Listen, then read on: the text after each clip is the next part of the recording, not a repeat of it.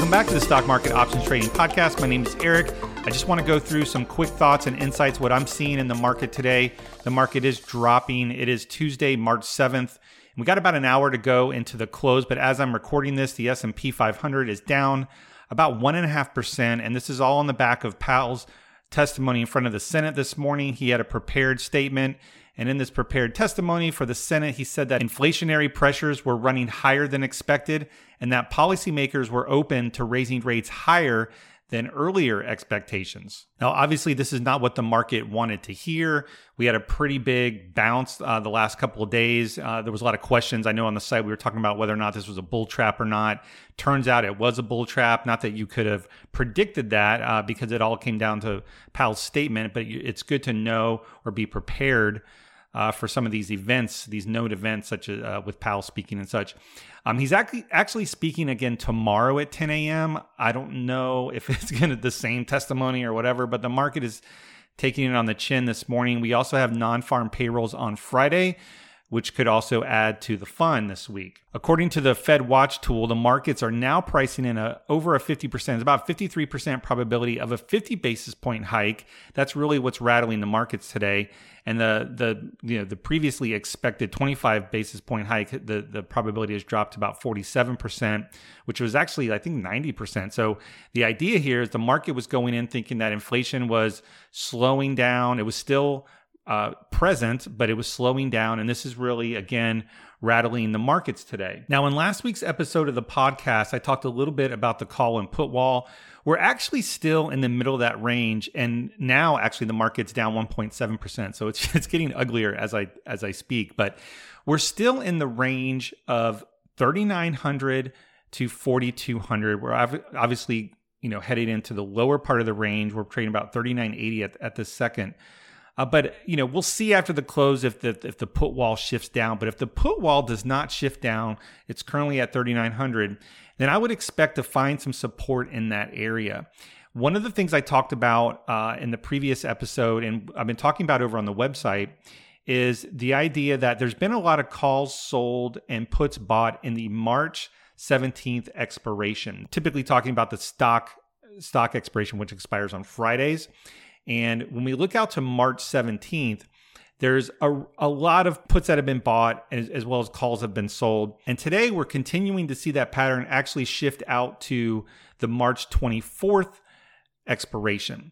But one of the things we can look for over the next few days is if we get down to 3900 what does the options market do does it hold the line are people going to start covering their puts Obviously, the market is repricing a lot of that new information today, and that's I think one of the important things I try to talk to to members and things is, is when there's new information that comes into the market, there isn't an indicator or anything that can really tell you what's going to happen.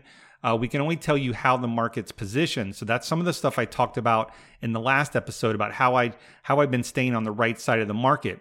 On the opening move down, we actually took profits in a call credit spread. It, it expires Friday, and in hindsight, we actually closed too early. We could have held on a little bit, but as we were approaching the 4,000 level, we ended up taking profits. And the reason why we sold that call spread is when the last couple days the market rallied up, there wasn't a huge shift in the you know call option or put option activity. It was just kind of chopping around. We were a little bit overbought because I think we had a 3% move over the last couple days. But then we saw the fade yesterday before the Fed announcement, and then Powell basically just confirmed what we we already knew. We knew inflation really wasn't coming down. We just thought it was slowing down, and they're going to have to uh, raise rates more and faster and all that stuff. I think the biggest concern is what that terminal rate's going to be. If it's going to move up to five and a half, six percent. I'm not smart enough to know exactly how that works, you know, in the market and how to you know, uh, tie that to valuations and all the other stuff. But what I do know is that when you're seeing calls being sold, the next couple of expiration and puts being bought, what I do know is that the market makers ultimately have to stay net short until those puts expire or people start closing those positions. So if you sold calls, you need to buy the calls back, or if you bought puts, you would need to sell the puts back. When that starts to happen, I think we can get another short term bounce. I'm still in the camp of of selling the rallies. Obviously, that might take a while before we get another rally, but as we're trading here around 3980, I do think if we get down to the 3900 area, maybe 3925, somewhere in that zone, and we see the options market, you know, people start to cover those puts and and you know those calls, then we could get another bounce back up, and maybe that's Friday into um, after the non-farm payrolls. So far, this market, when it comes to the labor market, um, the labor market's been, you know, the jobless came, claims have been actually pretty good. But when I was looking at what the expectation were was for for non-farm payrolls, it's very very high. And the last, I think the last uh, report was around 200,000 jobs, but the expectation now is 500,000 jobs. So it'll be interesting to see if a the expectations are right, but if the expectations are right, and if the uh, the the jobless claims rise a lot, which supposedly is going to happen because we've heard about all these layoffs. They haven't quite showed up in the report because it's all lagging information. But in theory, a large sort of increase in jobless claims could give the market a place to bounce because that's telling the Fed that their mandate is starting to be violated, which is not they're you know they're they're not into that, but also could be the beginning of maybe that inflationary uh, decrease, right?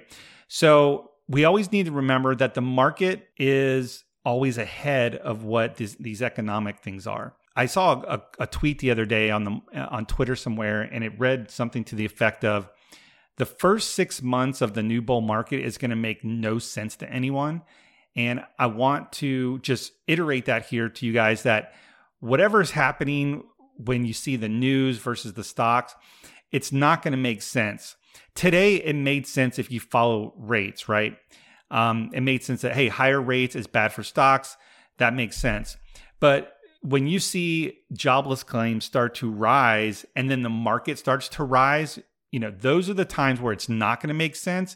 And you just need to understand that that's okay. Not everything needs to make sense. But if we can stick with what maybe the options market is telling us where the big money is hedging and some of these key levels, we can continue to try to stay on the right side of the market. So I post typically once a day some of these interesting charts about levels and and some of that options activity over on the website. It's totally free, stockmarketoptionstrading.net. Come join us over there and hang out. Um, typically just kind of talking after the close. But as of right now, the market is down uh, about 1.6%. So again, we're hanging out below 4,000.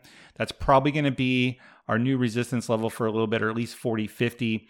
And then we'll see what happens over the next couple days. Again, Powell speaking tomorrow and we have non farm payrolls on Friday. Thanks for listening, and we'll see you in the next episode.